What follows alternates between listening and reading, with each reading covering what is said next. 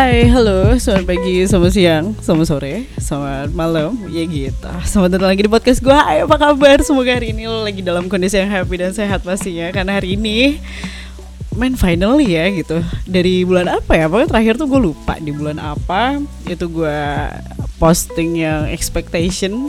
Dan itu ada video juga gitu. Dan hari ini akhirnya gitu kan finally gitu rilis juga podcast gue karena ini uh, jatuhnya tuh kayak anniversary gitu iya gitu uh, anniversary yang kedua tahun Nah, kebetulan juga gitu ini bertepatan dengan hari lahirnya gue gitu. Jadi di awal podcast kan itu pas gue ulang tahun kan. Nah, hari ini rilisnya juga di pas gue ulang tahun gitu. Harusnya tuh di tahun lalu tuh bikin anniversary pertama ya gak sih? Tapi nggak papi mami ya gimana?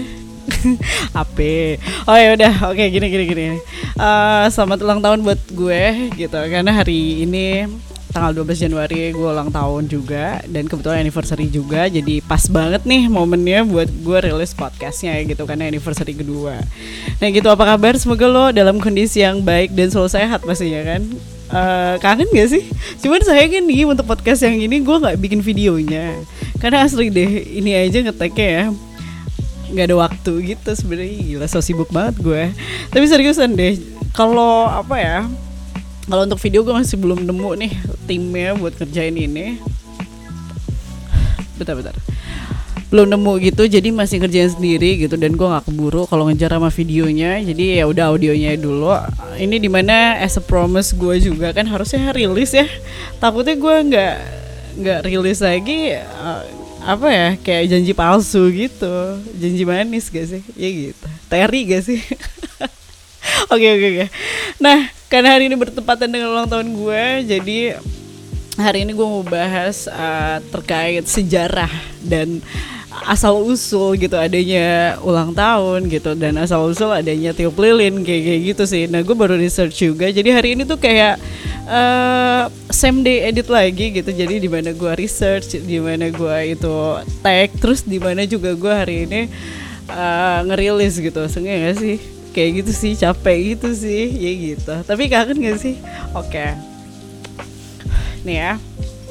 Berarti yang pertama itu gue mau bahas soal ulang tahun kali ya. Nah ulang tahun ini artinya tuh banyak ya. Yang pertama tuh dari Wikipedia nih yang pertama dari Wikipedia ulang tahun itu adalah hari kelahiran seseorang yang menandai hari dimulainya kehidupan di luar rahim gitu. Dalam beberapa kebudayaan, memperingati ulang tahun seseorang biasanya dirayakan dengan mengadakan pesta ulang tahun dengan keluarga dan atau teman kayak gitu. Nah, hadiah sering diberikan pada orang yang merayakan ulang tahun. Pada saat seseorang ulang tahun, sudah menjadi kebiasaan untuk memperlakukan seseorang secara istimewa pada hari ulang tahunnya. Nah, itu kalau kata Wikipedia ya. Nah, kalau untuk sejarahnya nih, sejarah ulang tahun itu menurut sejarah, perayaan ulang tahun pertama kali terjadi di Mesir. Nah, Firaun yang merupakan pemimpin tertinggi di Mesir pada 3000 sebelum Masehi diyakini dapat berinteraksi dengan para dewa sehingga ia sangat dihormati oleh masyarakat. Nah, kayak gitu sih. Nah, tradisi ulang tahun sendiri bermula dari peng apa nih? Apa sih? Pak peanggalan yang ditemukan pada zaman Mesir kuno Nah, make a wish bertujuan untuk mengungkapkan permohonan dan rasa syukur. Ini berawal dari masyarakat Yunani kuno yang percaya bahwa asap adalah salah satu sarana dalam menyampaikan pesan dan permohonan kepada para dewa kayak gitu. Berarti maksudnya oh kayak gitu ya? Gue bertahu juga sih asli deh. Kayak gue, tahun aja nih, gue cari. Nah, terus balon pada zaman dahulu terbuat dari usus. Ih, usus usus apa tuh usus sapi apa gimana? Nah dari usus dan kandung kemih binatang yang kemudian diisi dengan air. Nah suku Aztec tidak mengisi balon dengan air melainkan dan udara dan membentuknya seperti binatang untuk dipersembahkan pada para dewa. Nah kalau kue ulang tahun pertama diberikan di kuil Artemis dengan lilin di atasnya yang bermakna sebagai sinar dan kilauan cahaya rembulan Nah di era Yunani kuno, Artemis merupakan dewi hewan liar, pemburu dan kelahiran. Dia juga dikenal dengan sebutan bulan, kayak gitu coy. Jadi sejarah apa make a wish itu tuh dari zamannya Yunani ya Yunani kuno. Kalau ulang tahun itu dari Mesir kayak gitu. Terus kalau balon dari usus ya dulu ya. Uh, lebih enak di ini gak sih usus? Di sop kalau nggak di sate gitu kan. Usus sapi eh usus ayam. Aduh gue mau ngerokok nah nah udah gitu Selain balon, kartu ucapan ulang tahun juga tidak pernah ketinggalan. Nah, budaya pemberian kartu ucapan ulang tahun diawali di Inggris sejak lebih dari satu abad yang lalu. Nah, sebenarnya kartu ucapan ini diberikan kepada seseorang yang berulang tahun karena si pemberi tidak bisa menghadiri perayaan. Oh, jadi kayak uh, lu dapat invitation nih misalnya acara ulang tahun tapi ternyata nggak bisa dateng penggantinya tuh surat gitu oh kayak gitu awalnya cuy jadi lebih kayak lo nggak bisa dateng jadi apa maknanya kalau lo ngasih kado sekarang ada kata-kata di surat gitu kan nggak paham juga mungkin ya sejarahnya kayak apa gitu kan nah tapi saat ini justru kartu ucapan menjadi satu keharuan pada saat memberikan kado pada yang berulang tahun. Nah, udah jadi beda artinya gitu gak sih? Iya gitu. Oke, lanjut ya. Nah, di sini juga ada lagu Happy Birthday to You berasal dari lagu Good Morning to All yang ditulis oleh Patty Hill dan Mildred G. Hill pada tahun 1893. Nah, lagu ini dinyanyikan untuk mengawali pembelajaran di kelas. Jadi pada tahun 1924, uh, Coleman Coleman Hosking apa-apa nih. Oh, kalau mempublikasikan sebuah buku lagu dengan irama hampir mirip dengan Good Morning to All gitu. Jadi hanya saja ada beberapa tambahan lirik yang baru kayak gitu. Nah awalnya perayaan ulang tahun ini hanya untuk pria. Jadi cewek tuh nggak ada cuy ulang tahun. Jadi pria doang gitu. Nah ceritanya ini cerita lain datang dari zaman Romawi kuno. Nah bangsa Romawi melakukan perayaan ulang tahun untuk teman-teman dan keluarga mereka.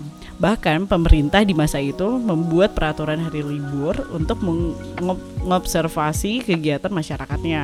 Nah terutama untuk kelas menengah ke atas. Saat itu Perayaan ulang tahun juga hanya khusus untuk kaum pria. Nah, pada masa ini tradisi memberi kado mulai dijalankan.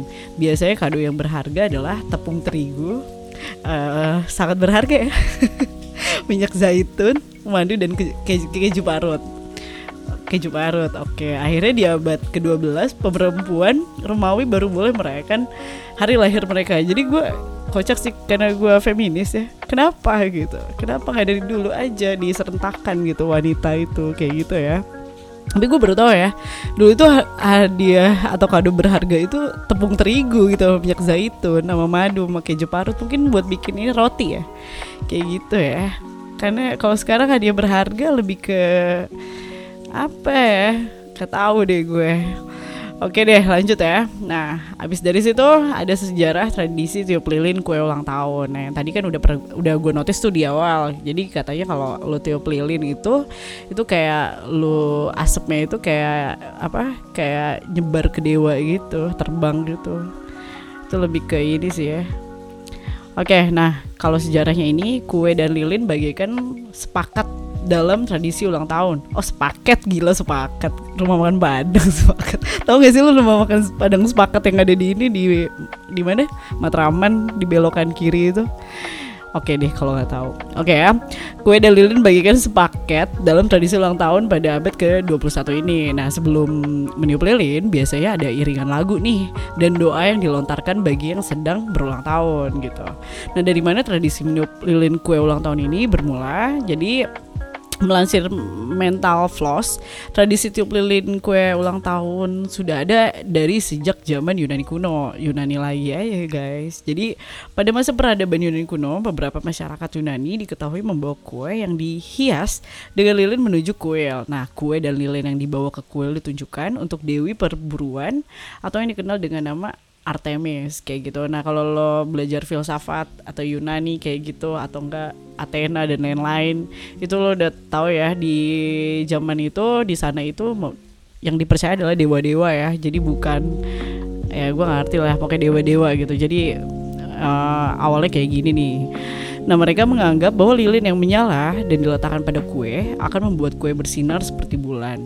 Nah selain itu, asam yang dihasilkan dari lilin juga dipercaya dapat membawa setiap doa ke langit kayak gitu sih. Nah bukan hanya sebagai alat pemujaan, ada juga teori lain yang menyebut bahwa tradisi lilin ulang tahun dimulai oleh orang Jerman. Siapa itu? Nah, Pangeran Ludwig von Zinzendorf yang merayakan ulang tahunnya dengan mengadakan festival mewah pada 1746. Nah, ia ia disebut sebagai orang yang pertama kali menciptakan tradisi tiup lilin oh gitu pionir doi oke okay. nah kue ulang tahun Pangeran Ludwig ini merupakan kue yang dipanggang di oven dan dibuat beberapa lubang yang diisi dengan lilin. Oh kayak gitu main awalnya baru tahu gue. Baru tahu kan lo? Gila emang. Semua tuh momen men Kayak gitu gak sih? Iya gitu Bentar ya Nah Namun sejarah meniup lilin kue ulang tahun tidak berhenti sampai di sana Nah beberapa orang juga percaya bahwa tradisi meniup lilin Kue ulang tahun dimulai pertama kali pada perayaan ulang tahun anak di Jerman. Nah, perayaan ulang tahun anak-anak yang disebut dengan Kinderfest ini berlangsung sejak uh, 17 ribuan, 17 ribuan tahun yang lalu lah. Nah, sebuah lilin ulang tahun ini nyalakan dan diletakkan di atas kue disebut sebagai lambang cahaya kehidupan. Oh, kayak gitu cuy. Baru tahu kan lo? Oke, okay, nah, kue ulang tahun pertama diciptakan tukang roti Jerman di abad ke-18. Nah, perayaan ulang tahun mulai menyebar ke seluruh dunia, bahkan di China. Di Jerman, perayaan ulang tahun anak-anak haruslah ramah dan menyenangkan. Untuk membuat suasana lebih menyenangkan, dibuatlah kue ulang tahun yang awalnya dibentuk uh, eh berbentuk roti. Nah, lalu di atasnya lo kasih roti, eh kasih roti lagi, dikasih lilin yang bila ditiup uh, mitosnya dapat mengabulkan harapan kayak gitu sih itu kayak simbolis aja nggak sih sebenarnya. Oke, okay. nah kue ulang tahun manis dan cantik juga itu hanya untuk orang kaya zaman dulu. Nah pada masa revolusi industri, kue ulang tahun dibuat lebih mewah dan manis gitu. Jadi sebagai simbol manisnya pertambahan usia pada masa itu, roti dianggap sebagai makanan kelas biasa yang bisa dinikmati semua kalangan. Maka diciptakan kue-kue manis yang berbentuk cantik untuk perayaan ulang tahun keluarga-keluarga kaya. Oh dulu kayak gitu cuy. Jadi kalau lo miskin lo nggak bisa tuh punya kue gitu. Nah tapi pada akhirnya saat semua orang sudah bisa membeli bahan kue dan bisa membuat kue ulang tahun, tradisi ini menyebar ke seluruh dunia dan sampai sekarang kayak gitu. Oke, lanjut. Ada orang Kristen merayakan hari lahir Yesus. Nah, karena kepercayaan bahwa manusia dilahirkan dengan dosa leluhur, ya kalau orang Kristen tahu maksudnya.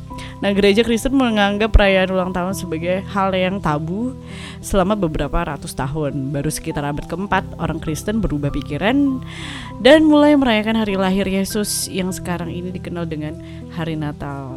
Merry Christmas. Oh iya kemarin uh, buat yang ngerayain Natal, Merry Christmas ya dan Happy New Year juga gue lupa juga nih ngomong kayak gini aduh oke okay, lanjut yang terakhir ada pernak-pernik ulang tahun di dunia nah di China merayakan ulang tahun anak kedua justru adalah yang terpenting karena dapat menyeratkan keberuntungan.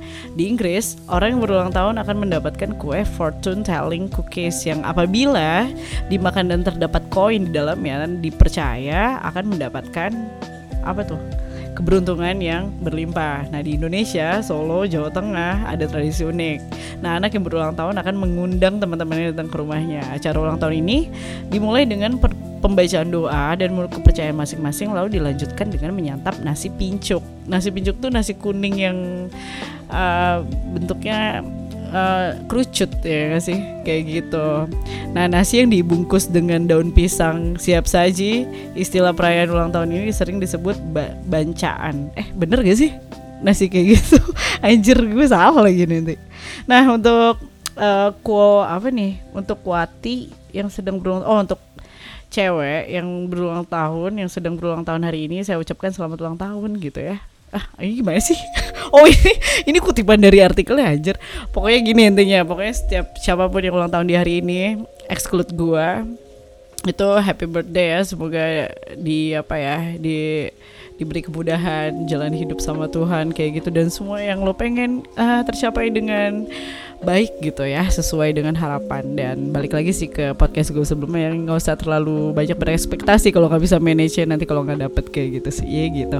By the way uh, selamat ulang tahun buat yang ulang tahun di Januari especially karena gue Januari dan gue Capricorn. Uh, di luar Capricorn gue nggak mau happy birthday karena pasti Aquarius atau nggak Pisces ya gak sih? Jadi ya happy birthday buat para Capricorn di mana pun anda berada gitu. Sama dong ya kita gue suka banget sih sama Capricorn Januari karena beda gitu sih. Kalau Desember kan lebih kayak cheer cheerful gitu kan lebih lebih apa ya lebih colorful. Kalau yang Januari itu lebih kayak darkness gitu ya gak sih? Biasa kayak gitu sih. Oke deh Nah, ngomongin soal podcast sebenarnya gue mau kayak flashback dikit C gitu. Nah dari dua tahun ini udah berapa podcast ya? Udah berapa season yang gue keluarin gitu. Dan ternyata euforianya oke okay banget. Thank you banget nih buat semua yang udah dengerin gitu. Dan masih kayak stay tune gitu loh. Nungguin juga gitu loh. Setiap podcast gue setiap seasonnya setiap episode gitu. Dan apa ya gue kerasa bersalah juga sih buat beberapa orang yang emang dengerin podcast gue terus tiba-tiba kayak biasa kan harusnya dua minggu sekali ya. Itu kayak berapa bulan sekali gitu atau nggak sebulan sekali bisa dua bulan sekali karena gue males gitu sih nggak konsisten susah banget kayak gitu. So gue sebel sih podcast belum bisa dimonetize. Nggak sih nggak gara-gara itu. Tapi beneran deh itu gara-gara apa ya gara-gara ngerjain sendiri aja sih. Karena kayak research juga kan kadang nggak bisa ngasal ya. Karena apa yang gue omongin di sini kan jatuhnya informasi ya. Kalau salah pun nanti kayak banyak yang blaming juga kan itu nggak bagus juga dan salah artian juga gitu tanggapan dari lo semua kayak gitu sih. Nah udah gitu masih edit sendiri juga gue gitu. Jadi aduh masih rumit gitu.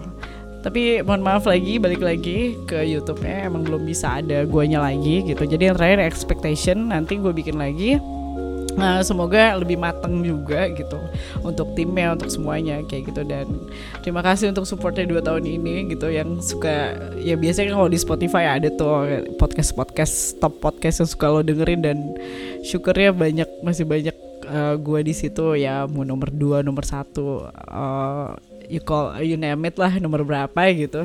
Cuman ya gue tetap bersyukur. Thank you so much. Jadi nanti kita ketemu lagi di podcast selanjutnya ya. Oh by the way uh, have a good day. Bye bye dah